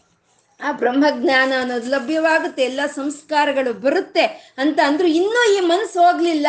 ಆ ಪರಮಾತ್ಮನ ಮೇಲೆ ಇನ್ನೂ ಈ ಮನಸ್ಸು ಅನ್ನೋದು ಧ್ಯಾನಿಸ್ತಾ ಇಲ್ಲ ಅಂದ್ರೆ ಅದಕ್ಕಿನ್ನು ದೌರ್ಭಾಗ್ಯನೇ ಅಷ್ಟೇ ಇದು. ಇದನ್ನೇ ಅಲ್ವಾ ಗುರುಗಳು ಹೇಳಿದ್ದು, ದುರಾಶಾ ಭೂ ಇಷ್ಟೇ ಅಂತ ಹೇಳಿದ್ರು. ದುರಾಶೆ ಬರೀಬಾರ್ದು ನನ್ನ ಹಣೆಯಲ್ಲಿ. ಹಾಗೆ ಶಿವ ಶಿವ ಧ್ಯಾನ ವಿಮುಖಾಹ. ನಿನ್ನ ಧ್ಯಾನದಿಂದ ವಿಮುಖತ್ವವನ್ನು ನನ್ನ ಹಣೆಯಲ್ಲಿ ಬರಿ ಬರ್ದಿರಬಾರ್ದು. ಹಾಗೇನಾದ್ರೂ ಬ್ರಹ್ಮದೇವರು ಬರ್ದಿದ್ರೆ ಅದನ್ನ ಚಿವುಟ್ ಬಿಡು ನೀನು. ಯಾಕೆಂದ್ರೆ ನಿನ್ನ ಕೈಲಾಗುತ್ತೆ. ಬ್ರಹ್ಮದೇವ್ರನ್ನ ತಲೆಯನ್ನೇ ಚಿವುಟ್ದವನು. ಅವನು ಬರ್ದಿರೋ ಅಂತ ಹಣೆ ಬರಹವನ್ನ ನಿನ್ ಬ ಹಾಗೆ ಅವನ ಮೇಲೆ ಶಿವಧ್ಯಾನದ ಮೇಲೆ ವಿಮುಖತ್ವ ಅನ್ನೋದು ಇದ್ರೆ ಅದನ್ನ ಮೊದಲು ಅಳ್ಸಾಕ್ಬಿಡು ಅಂತ ಗುರುಗಳು ಕೇಳಿದ್ರು ಅಲ್ವಾ? ಹಾಗೆ ನಾವು ಆ ಶಂಭುಧ್ಯಾನ ಅನ್ನೋ ಒಂದು ವಸಂತವನ್ನ ನಾವು ಅನುಭವಕ್ಕೆ ತಂದ್ಕೋಬೇಕು ಅಂತಂದ್ರೆ ಆ ಶಂಭುವಿನ ಧ್ಯಾನಿಸ್ತಾ ಇರಬೇಕು. ಅವನು ಧ್ಯಾನಿಸೋ ಅಂತ ಬುದ್ಧಿ ಪರಮಾತ್ಮ ನೀನೇ ನನಗೆ ಕೊಡು, ನೀನು ಕೊಟ್ರೆ ಮಾತ್ರ ಅದು ಆಗುತ್ತೆ ಅಂತ ನಾವು ಕೇಳಿಕೊಂಡು ಆ ಬ್ರಹ್ಮಜ್ಞಾನವನ್ನು ನಾವು ಪಡ್ಕೋಬೇಕು ಅಂತ ಇಲ್ಲಿ ಗುರುಗಳು ಇಲ್ಲಿ ಹೇಳ್ತಾ ಇದ್ದಾರೆ ಇಷ್ಟು ಹೇಳಿದ್ರು ಅವ್ರು ಎಂತ ಭಾವಿಸ್ತಾ ಇದ್ದಾರೋ ಇಷ್ಟು ಹೇಳಿದ್ರು ಅವ್ರಿಗೆ ಸಮಾಧಾನ ಅನ್ನೋದು ಆಗ್ತಾ ಇಲ್ಲ ಇನ್ನು ಮುಂದಿನ ಶ್ಲೋಕದಲ್ಲಿನೂ ಈ ಒಂದು ಧ್ಯಾನದ ಬಗ್ಗೆನೇ ಹೇಳ್ತಾ ಇದ್ದಾರೆ ಮುಂದಿನ ಶ್ಲೋಕ ಹೇಳಿ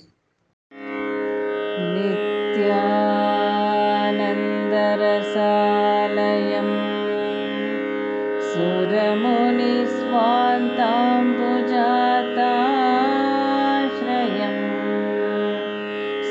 शं सद्विजसेवितं सेवितम् शम्भुध्या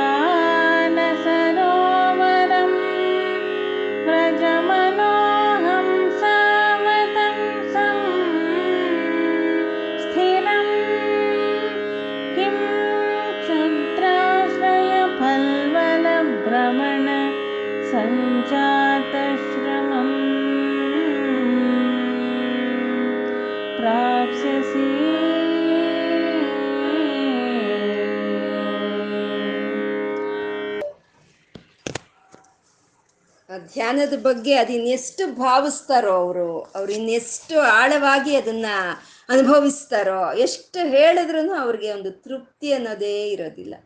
ಅಷ್ಟರಲ್ಲೇ ಒಂದು ಸರೋವರವನ್ನಾಗಿ ಮಾಡ್ತಾರೆ, ಅಷ್ಟರಲ್ಲೇ ಒಂದು ವಸಂತವನ್ನು ತರ್ತಾರೆ. ಇಲ್ಲಿ ಸರೋವರಕ್ಕೆ ಶಂಭು ಧ್ಯಾನವನ್ನು ಸರೋವರಕ್ಕೆ ಹೋಲಿಸ್ತಾ ಇದ್ದಾರೆ.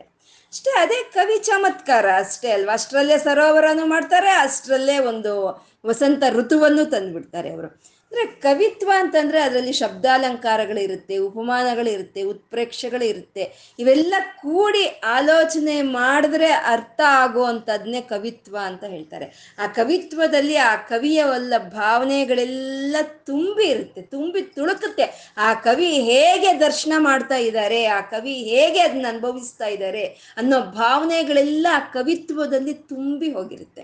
ಅಂದರೆ ಆ ಕವಿತ್ವ ಅನ್ನೋದನ್ನ ಅದರಲ್ಲಿ ಒಂದು ಪರತತ್ವ ಅನ್ನೋದು ಕಾಣಿಸ್ಬೇಕು. ಆ ಕವಿತ್ವದಿಂದ ಪರಮಶಿವನು ನಮಗೆ ಕಾಣಿಸ್ಬೇಕು. ಅದರಿಂದ ನಮ್ಗೆ ಸಂತೋಷ ಆಗಬೇಕು. ಅದನ್ನೇ ಕವಿತ್ವ ಅಂತ ಹೇಳೋವಂಥದ್ದು ಅಂಥ ಕವಿತ್ವ ಜನಾದರಣೆಯನ್ನು ಹೊಂದುತ್ತೆ. ಇಲ್ಲ ಸುಮ್ಮನೆ ನನ್ನ ಮನಸ್ಸಿನ ಭಾವನೆ ಇದು ಅಂತ ನನಗೆ ಆ ಕ ಚಮತ್ಕಾರ ಇದೆ ಅಂತ ನಾವು ಸುಮ್ಮನೆ ಕವಿತೆಯನ್ನು ಬರೆದ್ರೆ ಯಾರು ಕೇಳಲ್ಲಲ್ವ? ಅದರಲ್ಲಿ ಪರಿತತ್ವ ಇರಬೇಕು. ಅದರಲ್ಲಿ ಆ ಪರಶಿವನ್ ನಮಗೆ ಕಾಣಿಸ್ಬೇಕು. ಅದರಿಂದ ನಮ್ಗೆ ಸಂತೋಷ ಆಗಬೇಕು. ಅಂತ ಒಂದು ಶ್ಲೋಕವನ್ನೇ ಇಲ್ಲಿ ಹೇಳ್ತಾ ಇದ್ದಾರೆ ಈ ಸರೋವರಕ್ಕೆ ಹೋಲಿಸ್ತಾ ಇದ್ದಾರೆ. ಈ ಶಂಭು ಧ್ಯಾನ ಎಂಥದ್ದು ಅಂದರೆ ಅದೊಂದು ಸರೋವರ ಅಂತ ಹೇಳ, ಅಂತ ಇಲ್ಲಿ ಹೋಲಿಕೆಯನ್ನು ಕೊಡ್ತಾ ಇದ್ದಾರೆ. ಶಂಭುಧ್ಯಾನ ಸರೋವರಂ ವ್ರಜ ಮನೋಹಂಸಾವತಂ ಸ್ಥಿತಂ. ಶಂಭುಧ್ಯಾನ ಅನ್ನೋದು ಒಂದು ಸರೋವರನಂತೆ. ಸರೋವರ ಅಲ್ಲಿ ಹಂಸೆಗಳೆಲ್ಲ ಆಧರಿಸ್ಕೊಂಡು ಆ ಸರೋವರದಲ್ಲಿ ಹಂಸೆಗಳೆಲ್ಲ ತಿರುಗಾಡ್ತಾ ಇದೆ ಅಂತ ಹೇಳ್ತಾ ಇದ್ದಾರೆ. ಅಂದ್ರೆ ಒಂದು ಸರೋವರ ಅಂತಂದ್ರೆ ಆ ಸರೋವರದಲ್ಲಿ ನೀರಿರುತ್ತೆ.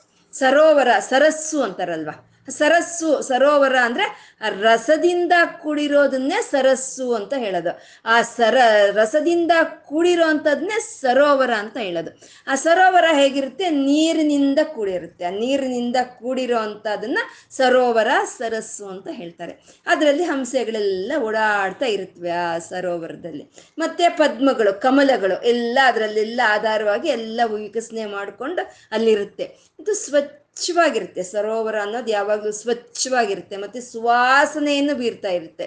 ಮತ್ತೆ ನಮ್ಮಲ್ಲಿರೋ ಕಾಲುಷ್ಯವನ್ನೆಲ್ಲ ಹೋಗೋ ಹಂಗ ಮಾಡುತ್ತೆ. ಆ ಸರೋವರದ ಹತ್ರ ಕೂತ್ಕೊಂಡ್ರೆ ಸಾಕು. ಆ ಗಾಳಿ ನಾವು ತಗೊಂಡ್ರೆ ಸಾಕು ನಮಗೆ. ಆ ಕಾಲುಷ್ಯ ಅನ್ನೋದು ಹೊರಟೋಗುತ್ತೆ. ಆ ರೀತಿ ಇರುತ್ತೆ ಸರೋವರ ಅನ್ನೋದು. ಇಲ್ಲಿ ಶಂಭುದ್ಯಾನ ಸರೋವರಂ ಅಂತ ಆ ಶಂಭುದ್ಯಾನವನ್ನು ಒಂದು ಸರೋವರಕ್ಕೆ ಹೋಲಿಕೆ ಕೊಡ್ತಾ ಇದ್ದಾರೆ. ಈ ಶಂಭು, ಆ ಸರೋವರಕ್ಕೂ, ಈ ಶಂಭುದ್ಯಾನ ಸರೋವರಕ್ಕೂ ಯಾವ ರೀತಿ ಲಕ್ಷಣಗಳು ಸಾಮರಸ್ಯ ಇದೆ ಅನ್ನೋದನ್ನ ಇಲ್ಲಿ ಹೇಳ್ತಾ ಇದ್ದಾರೆ. ನಿತ್ಯಾನಂದ ರಸಾಲಯಂ ಅಂತ ಇದ್ದಾರೆ. ಈ ಶಂಭುದ್ಯಾನ ಅನ್ನೋ ಒಂದು ಸರೋವರ ರಸಾಲಯಂ, ರಸಕ್ಕೆ ಆಲಯ. ಆ ಸರೋವರದಲ್ಲಿ ಹೇಗಾದ್ರೆ ನೀರಿರುತ್ತೋ ಹಾಗೆ ಈ ಶಂಭುದ್ಯಾನ ಅನ್ನೋ ಒಂದು ಸರೋವರದಲ್ಲಿ ನಿತ್ಯಾನಂದ ರಸಾಲಯಂ. ಇಲ್ಲಿರೋ ಅಂಥ ರಸ ಯಾವುದು ಅಂದರೆ ಆನಂದ ಆನಂದ. ಈ ಧ್ಯಾನದಿಂದ ಬರೋ ಒಂದು ರಸ ಅದೇ ಆನಂದ. ನಿತ್ಯಾನಂದ ರಸಾಲಯಂ ಅಂತ. ಈ ಸರೋವರದಲ್ಲಿ ನೀರು ಒಂದೊಂದ್ಸಲಿ ಅದು ಒಣಗೋಗುತ್ತೆ. ಒಣಗೋಗ್ಬಿಟ್ಟು ನೀರು ಇಲ್ದಲೇ ಆಗೋಗುತ್ತೆ. ಆದರೆ ಈ ಶಂಭುದ್ಯಾನ ಅನ್ನೋ ಒಂದು ಸರೋವರದಲ್ಲಿ ಇರೋವಂಥ ಆನಂದ ಅನ್ನೋ ರಸ ಯಾವಾಗಲಾದರೂ ಇಂಕ್ ಹೋಗುತ್ತೆ ಅಂದರೆ ಅದು ನಿ, ಅದು ನಿತ್ಯಾನಂದ, ನಿತ್ಯ, ಅದು ಶಾಶ್ವತವಾಗಿರೋವಂಥ ಒಂದು ಆನಂದ. ಅದು ಅದು ಯಾವತ್ತಿಗೂ ಒಣಗಿ ಹೋಗೋದಲ್ಲ ಆ ಶಂಭುದ್ಯಾನ ಅನ್ನೋದು ಆನಂದ ರಸದಿಂದ ತುಂಬಿರುವಂಥ ಒಂದು ಸರೋವರ ಅಂತ ಹೇಳ್ತಾ ಇದ್ದಾರೆ. ನಿತ್ಯಾನಂದ ರಸಾಲಯಂ ಅಂತ. ಮತ್ತೆ ಆ ಸರೋವರದಲ್ಲಿ ಇರೋ ಅಂಥ ಪದ್ಮಗಳಿರುತ್ತಲ್ಲ, ಒಂದು ಸರೋವರದಲ್ಲಿ, ಒಂದು ಸರಸ್ನಲ್ಲಿ ಪದ್ಮಗಳು, ಕಮಲಗಳಿರುತ್ತೆ. ಈ ಒಂದು ಶಂಭುದ್ಯಾನ ಅನ್ನೋ ಒಂದು ಸರೋವರದಲ್ಲಿರೋ ಅಂಥ ಪದ್ಮಗಳು ಯಾವುದಪ್ಪ ಅಂತಂದ್ರೆ, ಸುರಮುನಿ ಸ್ವಾಂತ ಅಂಬುಜಂ. ಅಂಬುಜ ಅಂತಂದ್ರೆ ಪದ್ಮ ಅಂತ. ಸುರಮುನಿ ಸ್ವಾಂತ ಅಂಬುಜಂ ಸುರ ಅಂದ್ರೆ ದೇವತೆಗಳು. ಮುನಿ ಅಂತಂದ್ರೆ ಋಷಿಗಳು. ಅಂದ್ರೆ ದೇವತೆಗಳು, ಋಷಿಗಳು ಎಲ್ಲ ಶಂಭುದ್ಯಾನ ಅನ್ನೋ ಒಂದು ಸರೋವರವನ್ನ, ಆಧಾರವನ್ನಾಗಿ ಮಾಡಿಕೊಂಡು ಅಲ್ಲಿ ಇದ್ದಾರೆ ಅಂತ ಇಲ್ಲಿ ಹೇಳ್ತಾ ಇದ್ದಾರೆ. ನಿತ್ಯಾನಂದ ರಸಾಲಯಂ ಸುರಮುನಿ ಸ್ವಾಂತಾಂಬುಜಾತಾಶ್ರಯಂ. ಆ ಅಂತ ಸರೋವರದಲ್ಲಿ ಪದ್ಮಗಳು ಯಾವ ರೀತಿ ಇದೆಯೋ, ಈ ಆನಂದ ಅನ್ನೋ ಒಂದು ರಸ ಇರುವಂತ ಶಂಭು ಧ್ಯಾನದಲ್ಲಿ ಈ ದೇವತೆಗಳು, ಈ ಋಷಿಗಳು ಎಲ್ಲ ಪದ್ಮಗಳ ಹಾಗೆ ಅವರು ಇದ್ದಾರೆ ಅಲ್ಲಿ. ಆ ಒಂದು ಆನಂದವನ್ನ ಅನುಭವಿಸ್ತಾ ಇದ್ದಾರೆ ಅಂತ. ಸ್ವಚ್ಛಂ ಆ ಒಂದು ಶಿವ ಶಂಭುಧ್ಯಾನ ಅನ್ನೋ ಸರೋವರ ಅದು ಸ್ವಚ್ಛವಾಗಿದೆಯಂತೆ ಸ್ವಚ್ಛವಾಗಿದೆಯಂತೆ. ಇವಾಗ ಒಂದು ನೀರಿನ ಸರೋವರ ಇರುತ್ತೆ. ನಾವಲ್ಲಿ ಹೋಗ್ತೀವಿ. ಅಥವಾ ಇಲ್ಲ ಬೇರೆ ಪ್ರಾಣಿಗಳು ಹೋಗುತ್ತೆ. ಅಲ್ಲಿ ಆ ಪ್ರಾಣಿಗಳು ಹೋಗಿ ಅದರಲ್ಲಿ ಮಿಂದು ಅದು ಸ್ನಾನ ಮಾಡಿದಾಗ ನಾವೆಲ್ಲ ಹೋಗಿ ಅಲ್ಲಿ ಬಟ್ಟೆ ಒಗೆದು ಸೋಪ್ ಹಾಕ್ಕೊಂಡು ನೀರು, ಸ್ನಾನ ಎಲ್ಲ ಮಾಡಿದಾಗ ಆ ನೀರು ಕಲುಷಗೊಳ್ಳುತ್ತೆ. ಅಲ್ವಾ? ಆದರೆ ಇದು ಸ್ವಚ್ಛಂ. ಯಾವ ಸುರುಗರಾಗ್ಬೋದು, ಯಾವ ಮುನಿಗಳಾಗ್ಬೋದು, ಯಾವ ಪ್ರಾಣಿಗಳಾಗ್ಬೋದು, ಯಾವ ಮನುಷ್ಯರಾದ್ರು ಮುಳುಗಿದ್ರು ಅದು ಆನಂದವನ್ನ ಮುಳುಗಿದವ್ರಿಗೆ ಕೊಡುತ್ತೆ ಹೊರತು ಅದು ಯಾವುದು ಕಾಲುಷ್ಯ ಅದಕ್ಕೆ ಅಂಟ್ಕೊಳ್ಳೋದಿಲ್ಲ ಅಂತ ಸ್ವಚ್ಛಂ ಅಂತ ಹೇಳ್ತಾ ಇದ್ದಾರೆ. ಆ ಶಂಭು ಧ್ಯಾನ ಅನ್ನೋ ಸರೋವರ ಅಲ್ಲಿರೋಂಥ ಆನಂದ ಅನ್ನೋದು ಅದು ಸ್ವಚ್ಛವಾಗಿರುತ್ತೆ ಯಾವಾಗಲೂ ಅಂತ. ಸದ್ವಿಜ ಸೇವಿತಂ. ಯಾರಲ್ಲಿ ಸೇವನೆ ಮಾಡ್ಕೊಳ್ತಾ ಇದ್ದಾರೆ ಆ ಶಂಭುದ್ಯಾನ ಅನ್ನೋ ಒಂದು ಸರೋವರದಲ್ಲಿ ಅಂತಂದ್ರೆ ಸದ್ವಿಜಗರು ಅಂತ ಹೇಳ್ತೀವಿ ಸದ್ವಿ ಒಳ್ಳೆಯ ಮನಸ್ಸಿನಂತ ದ್ವಿಜರು ಅಂತ ಅಂದ್ರೆ ನಾವು ಆವಾಗಲೇ ಹೇಳ್ಕೊಂಡಿದೀವಿ ಇದನ್ನ ಉಪನಯ ಉಪನಯನ ಸಂಸ್ಕಾರ ಆದಂತ ಅವರು, ಈ ವೇದ ಪಾಠಗಳನ್ನ, ಈ ಶಾಸ್ತ್ರಗಳನ್ನ ಅಧ್ಯಯನ ಮಾಡಿದಂತ ಅವರು, ಮತ್ತೆ ವ್ಯಾವಹಾರಿಕವಾಗಿ ಈ ಲೌಕಿಕವಾದ ವಿಷಯಗಳಲ್ಲಿ ಓಡ್ತಾ ಇರುವಂತ ಮನಸ್ಸನ್ನ ಎಳೆದು ಆ ಪರಮಾತ್ಮನ ಪಾದಗಳಗಡೆ ಇಡೋ ಅಂತ ಭಕ್ತರು, ಇವರೆಲ್ಲ ದ್ವಿಜರು. ಇವರೆಲ್ಲ ಸೇವನೆ ಮಾಡ್ಕೊಳ್ತಾ ಇದ್ದಾರಂತೆ. ಅಲ್ಲಿ ಹಂಸೆಗಳು ಯಾವ ರೀತಿ ಸರೋವರದಲ್ಲಿ ಇರುತ್ತೋ, ಹಾಗೆ ಈ ದ್ವಿಜರೆಲ್ಲಾನು ಶಂಭುದ್ಯಾನ ಅನ್ನೋ ಒಂದು ಸರೋವರದಲ್ಲಿ ಇವರೆಲ್ಲ ಸೇವನೆ ಮಾಡ್ಕೊಳ್ತಾ ಇದ್ದಾರೆ. ಸ್ವಚ್ಛಂ ಸದ್ವಿಜ ಸೇವಿತಂ. ಕಲುಷ ಹೃತ್ ಅಂದ್ರೆ ಎಲ್ಲ ಕಾಲುಷ್ಯನೂ ಹೊರಟೋಗುತ್ತೆ ಅಂತ. ನಾವು ಇವಾಗ ಸರೋವರದಲ್ಲಿ ಕೂತ್ಕೊಂಡ್ರೆ ಆ ಗಾಳಿ ತಗೊಂಡ್ರೆ ಆ ಕಾಲುಷ್ಯ ಅನ್ನೋದು ಹೊರಟೋಗುತ್ತೆ. ಎಷ್ಟು ತಂಪಾಗಿರುತ್ತೆ. ಎಲ್ಲ ಪ್ರಶಾಂತತೆ ಅನ್ನೋದು ಇರುತ್ತಲ್ವ? ಹಾಗೆ ಈ ಶಂಭುದ್ಯಾನ ಅನ್ನೋ ಒಂದು ಸರೋವರದಲ್ಲಿ ನಾವು ನಾವು ಇದ್ವಾ ಅಲ್ಲೊಂದು ಸ್ವಲ್ಪ ಧ್ಯಾನ ಅಂತ ಮಾಡ್ತಾ ಇದ್ವಾ, ನಮ್ಮ ಮನಸ್ಸಿಗೆ ಇರೋ ಅಂಥ ಕಷ್ಟಗಳು, ನಮ್ಗೆ, ನಮ್ಮ ಮನಸ್ಸಲ್ಲಿ ಇರೋ ಅಂಥ ಕಾಲುಷ್ಯಗಳು, ನಮ್ಮ ಮನಸ್ಸಲ್ಲಿ ಇರೋ ಅಂಥ ಅನುಮಾನಗಳು ಎಲ್ಲ ಹೊರಟೋಗಿ ಶಾಂತಿ ಸಿಕ್ಕುತ್ತೆ. ನಿರ್ಮಲವಾಗ್ತೀವಿ ನಾವು, ಶುದ್ಧರಾಗ್ತೀವಿ ಅಂತ. ಕಲುಷ ಹೃತ್. ಸದ್ವಾಸನ ವಿಷ್ಕೃತಂ ಅಂತ ಹೇಳ್ತಾ ಇದ್ದಾರೆ. ಸರೋವರಗಳಲ್ಲಿ ಹೇಗೆ ಒಂದು ಒಳ್ಳೆಯ ಪರಿಮಳ ಇರುತ್ತಲ್ವ? ಹಾಗೆ ಈ ಶಂಭುದ್ಯಾನ ಅನ್ನೋ ಒಂದು ಸರೋವರದಲ್ಲಿ ಈ ಜ್ಞಾನಾನಂದ ಅನ್ನೋ ಒಂದು ಒಂದು ಸ ಸದ್ವಾಸನೆಗಳು ಅಲ್ಲಿ ಬರ್ತಾ ಇದೆ ಅಂತ ಇಲ್ಲಿ ಹೇಳ್ತಾ ಇದ್ದಾರೆ. ಶಂಭುದ್ಯಾನ ಸರೋವರಂ ವ್ರಜಮನೋ ಹಂಸಾವತಂ ಸ್ಥಿರಂ. ಅಂತ ಅಂತ ಒಂದು ಶಂಭುದ್ಯಾನ ಅನ್ನೋ ಒಂದು ಸರೋವರ. ಅಲ್ಲಿ ನಿನಗೆ ಆನಂದ ಸಿಗ್ತಾ ಇದ್ರೆ, ಅಲ್ಲಿ ಜ್ಞಾನ ಅನ್ನೋದು ಸಿಗ್ತಾ ಇದ್ರೆ, ಅಲ್ಲಿ ಕಾಲುಷ್ಯ ಹೋಗ್ತಾ ಇದ್ರೆ ಮುನಿಗಳು, ದೇವತೆಗಳು ಎಲ್ಲ ಸೇವನೆ ಮಾಡ್ಕೊಳ್ತಾ ಇದ್ರೆ, ನೀನು ಆ ಶಂಭುದ್ಯಾನ ಸರೋವರವನ್ನು ಹೋಗು, ಅಲ್ಲಿ ಹೋಗಿ ಅಲ್ಲಿ ಸೇರ್ಕೋ ಅಂತ ಮನೋ ಹಂಸಾವತಂಸಂ ಅಂತ ಹೇಳ್ತಾ ಇದ್ದಾರೆ. ಅಂದ್ರೆ ಮನಸ್ಸು ಅನ್ನ ಓ ಹಂಸಾವತಂಸಂ ಅಂತ ಇದ್ದಾರೆ. ಹಂಸ ಅವತ, ಅವತಸಂ ಅವತಂಸ ಅನಂತಂದ್ರೆ ಆಭರಣ ಅಂತ ಹೇಳಿ, ಆಭರಣವನ್ನು ಹಾಗೆ ಹೇಳ್ತಾರೆ. ಅಂದ್ರೆ ಈ ಮನಸ್ಸಿಗೆ ಧ್ಯಾನವೇ ಆಭರಣ ಅಂತ. ಆ ಮನಸ್ಸಿನಲ್ಲಿ ಏನೇನೋ ವಿಷಯಗಳು, ಯಾವ್ದ್ರ ಮೇಲೋ ಚಿಂತನೆ ಇದ್ರೆ ಅದು ಸರಿ ಇರಲ್ಲ. ಈ ಮನಸ್ಸಿನ ಮೇಲೆ ಶಿವ, ಶಿವಧ್ಯಾನ ಅನ್ನೋದಿದ್ರೆ ಅದೇ ಆಭರಣ ಅಂತ ಇಲ್ಲಿ ಗುರುಗಳು ಹೇಳ್ತಾ ಇದ್ದಾರೆ. ಮನೋಹಂಸಾವತಂಸಂ ಸ್ಥಿರಂ ಅಂತ ಹೇಳ್ತಾ ಇದ್ದಾರೆ.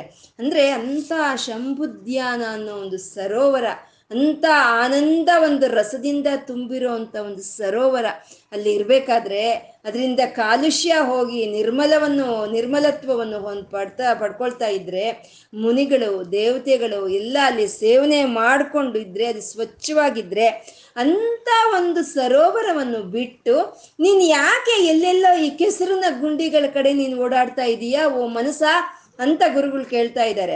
ಅಂತ ಸರೋವರವನ್ನ ಬಿಟ್ಬಿಟ್ಟೆ, ಅಂತ ಸ್ವಚ್ಛವಾಗಿರೋ ಸರೋವರವನ್ನು ಬಿಟ್ಟೆ. ಬಿಟ್ಬಿಟ್ಟು ಕೆಸರಿನ ಗುಂಡಿಗಳ ಹಿಂದೆ ನೀನು ಅಲಿತಾ ಇದೀಯಾ? ಯಾಕೆ ಅಂತ ಕೇಳ್ತಾ ಇದ್ದಾರೆ. ಅಂದ್ರೆ ನನ್ನ ಮನಸ್ಸು ಆ ಕೆಸರಿನ ಗುಂಡಿ ಕಡೆನೇ ಹೋಗ್ತಾ ಇದೆ ಅಂತ ನೀನು ಹೇಗೆ ಹೇಳ್ತೀಯಾ? ಅಂತ ಅಂದ್ರೆ ನಮ್ಮ ಮನಸ್ಸು ಕೆಸರಿನ ಗುಂಡಿ ಕಡೆ ಹೋಗ್ದಲೆ ಶಂಭುದ್ಯಾನ ಅನ್ನೋ ಸರೋವರದ ಕಡೆ ಹೋಗಿದ್ರೆ ಈ ಜನ್ಮ ನಮಗೆ ಬರ್ತಾ ಇರಲಿಲ್ಲ. ಈ ಜನ್ಮ ಬಂದಿದೆ ಅಂದ್ರೆ ನೀನು ಆ ಧ್ಯಾನದ ಸರೋವರಕ್ಕೆ ಹೋಗಿಲ್ಲ, ಕೆಸರಿನ ಗುಂಡಿ ಕಡೆಗೆ ಹೋಗಿದೀಯಾ. ಹಾಗಾಗಿ ಅದನ್ನೆಲ್ಲ ಬಿಟ್ಬಿಡು ಕಾಲ ವ್ಯಾಪನೆಯನ್ನು ಮಾಡಬೇಡ. ನಿನ್ನ ಒಂದು ಹೃದಯಕ್ಕೆ ವಸಂತವನ್ನು ತರೋ ಅಂತ ನಿನ್ನಗೆ ಒಂದು ಪ್ರಶಾಂತತೆಯನ್ನು ತರೋ ನಿನ್ನನ್ನು ಸ್ವಚ್ಛವಾಗಿ ಇಡೋ ಕಾಲುಷ್ಯ ಹೋಗೋ ಅಂತ ಆ ಒಂದು ಸರೋವರ ಅಲ್ಲಿದೆ. ಅದು ಆನಂದದಿಂದ ತುಂಬಿ ಇದೆ. ಆ ಸರೋವರಕ್ಕೆ ಹೋಗು. ಅದ್ರ ಬದಲಾಗಿ ನೀನೇನ್ ಮಾಡ್ತಾ ಇದೀಯಾ? ಕಿಂ, ಯಾಕೆ? ಶುದ್ರಾಕ್ಷಯ ಪಲ್ವಲ ಭ್ರಮಣ ಸಂಜಾತಾಶ್ರಮಂ ಪ್ರಾಪ್ಯಸಿ ಶುದ್ಧ ಶುದ್ರವ, ಶುದ್ರಾಶ್ರಯ ಅಂತಂದ್ರೆ ಅಲ್ಪವಾಗಿರೋಂಥದ್ದನ್ನ ಆಶ್ರಯಿಸ್ಕೊಂಡಿರೋದನ್ನೇ ಶುದ್ರಾಕ್ಷಯ ಅಂತ ಹೇಳ್ತಾರೆ. ಅಲ್ಪವಾಗಿರೋ ಅಂಥದ್ದು ಅಂದ್ರೆ ಒಳ್ಳೇದು, ಕೆಟ್ಟದು ಅಂತ ಏನು ನಮಗೆ ಯಾವುದು ತಿಳಿಯಲ್ವೋ, ಪಾಪ ಪುಣ್ಯ ಅಂತ ಯಾರಿಗೆ ತಿಳಿಯಲ್ವೋ, ಮತ್ತೆ ನಿಧಾನೆ ಅನ್ನೋ ಭಾವನೆ ಇಲ್ದಲೆ, ಅವನ ಮೇಲೆ ಪ್ರೀತಿ ಇಲ್ದಲೆ, ಎಲ್ಲದಕ್ಕೂ ಅವನೇ ನಮ್ಗೆ ಆಧಾರವಾಗಿದ್ದಾನೆ ಅನ್ನೋ ಒಂದು ಧೈರ್ಯ ಇಲ್ದಲೆ ಇರುತ್ತೋ ಅದನ್ನೇ ಕ್ಷುದ್ರಾಕ್ಷಯ ಅಂತ ಹೇಳೋವಂಥದ್ದು. ಅಂದರೆ ಈ ಪ್ರಾಪಂಚಿಕ ವಿಷಯಗಳು, ಈ ಲೌಕಿಕವಾದಂಥ ವಿಷಯಗಳು, ಇವೆಲ್ಲ ಶುದ್ಧಾಶ್ರಯಗಳು ಅದನ್ನ ಬಿಟ್ಟು ಶಂಭುಧ್ಯಾನ ಅನ್ನೋ ಒಂದು ಸರೋವರವನ್ನು ಸೇರ್ಕೊಂಡು ಅಲ್ಲಿರೋ ಅಂತ ಒಂದು ನಿರ್ಮಲತ್ವವನ್ನು ಪಡ್ಕೊಂಡು ಶುದ್ಧವಾಗಿ ಆ ಕಾಲುಷ್ಯವನ್ನು ಹೋಗಲಾಡಿಸ್ಕೊಂಡು ಜ್ಞಾನಾನಂದದಿಂದ ಇರು, ಓ ಮನಸ ಅಂತ ಹೇಳಿ ಮನಸ್ಸನ್ನ ಇಲ್ಲಿ ಪ್ರಚೋದನೆ ಮಾಡಿ ಅದನ್ನ ಮುದ್ದು ಮಾಡಿ ಆ ಒಂದು ಸರೋವರಕ್ಕೆ ಕಳಿಸುವಂಥ ಪ್ರಯತ್ನವನ್ನ ಇಲ್ಲಿ ಗುರುಗಳು ಮಾಡ್ತಾ ನಾವು ಅಷ್ಟೇ ಶಂಭು ಧ್ಯಾನ ಈ ಅನ್ನೋ ಒಂದು ಒಂದು ನಮ್ಮ ಮನಸ್ಸಿಗೆ ನಾವು ತಗೊಂಡ್ವಾ, ಆ ಶಂಭುವಿನ ಧ್ಯಾನವನ್ನು ಮಾಡ್ತಾ ಇದ್ದೀವ ನಮಗೆ ವರ್ಷ ಪೂರ್ತಿ ನಮ್ಗೆ ವಸಂತ ಕಾಲವೇ ಇರುತ್ತೆ. ಅಲ್ಲಿ ನಮಗೆ ಒಳ್ಳೆಯ ಹಣ್ಣುಗಳು ಬಿರುತ್ತೆ, ಬ್ರಹ್ಮಜ್ಞಾನ ಅನ್ನೋ ಹಣ್ಣು ಬಿಡುತ್ತೆ ಒಳ್ಳೆಯ ಗುಣಗಳು ಅನ್ನೋ ಮೊಗ್ಗುಗಳು ಬರುತ್ತೆ, ಒಳ್ಳೆ ಸದ್ವಾಸನೆಗಳು ಅನ್ನೋ ಒಂದು ಪುಷ್ಪಗಳು ಬರುತ್ತೆ, ಜ್ಞಾನ, ಆನಂದ ಅನ್ನೋ ಒಂದು ಮಕರಂದ ಅನ್ನೋದು ಸಿಕ್ಕುತ್ತೆ. ಆ ಹೋಗು, ಆ ಬ್ರಹ್ಮಜ್ಞಾನವನ್ನು ಪಡ್ಕೊಳ್ಳೋ ಅಂತ ಒಂದು ಆನಂದ ಸರೋವರಕ್ಕೆ ನೀನು ಹೋಗು ಮನಸ್ಸ ಅಂತ ಹೇಳಿ ನಾವು ನಮ್ಮ ಮನಸ್ಸನ್ನ ಪ್ರಚೋದನೆ ಮಾಡ್ತಾ, ಅದನ್ನ ಮುದ್ದು ಮಾಡ್ತಾ, ಆ ಶಿವಧ್ಯಾನದ ಕಡೆ ನಮ್ಮ ಮನಸ್ಸನ್ನ ಕಳಿಸುವಂಥ ಪ್ರಯತ್ನ ಮಾಡ್ತಾ ಇವತ್ತು ನಾವು ಆ- ಮಹಾದೇವನಿಗೆ ನವತಿರಿಯಂ ನನ್ನ ಈ ನಮಸ್ಕಾರವನ್ನು ಸ್ವೀಕಾರ ಮಾಡು ತಂದೆ ಅಂತ ಕೇಳ್ಕೊಳ್ತಾ ಇವತ್ತು ಏನು ಹೇಳ್ಕೊಂಡಿದ್ದೀವೋ ಎಲ್ಲ ಸಾಂಬ ಸದಾಶಿವನಿಗೆ ಅರ್ಪಣೆ ಮಾಡ್ಕೊಳ್ಳೋಣ. ಸರ್ವಂ ಶ್ರೀ ಲಲಿತಾರ್ಪಣಮಸ್ತು. ಓಂ ನಮಃ ಶಿವಾಯ. ಓಂ ನಮಃ ಶಿವಾಯ. ಓಂ ನಮ ಶಿವಾ